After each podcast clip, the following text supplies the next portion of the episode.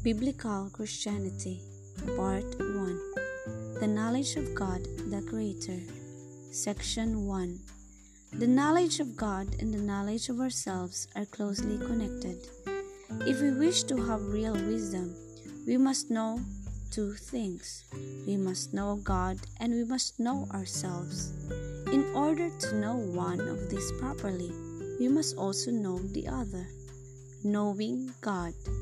We cannot think seriously about ourselves without thinking about the one who made us and continues to care for us. The powers we have are such that we could not have made them ourselves, and we most certainly could not have given ourselves life.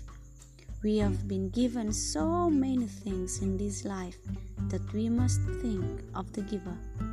More than this, the evil of our natures make us turn to God, seeking for better things.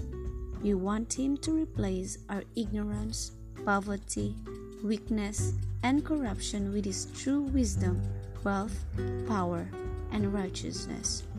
Knowing ourselves. In order to have a right knowledge of ourselves, we must know God and know what we are like in God's sight. Our human pride makes us think we are wise and holy until we look to the Lord, whose perfection is the only standard we must be measured against. Then we find that we are hypocrites. We are content to appear to be righteous without having God's true nature. Our judgment is tainted by evil around us. Because of this, we think certain things are good when, in fact, it's only that they are not so corrupt as other things. In the same way, we may look from black to cream color, and because our eyes are adjusted to the black, we think the cream is white.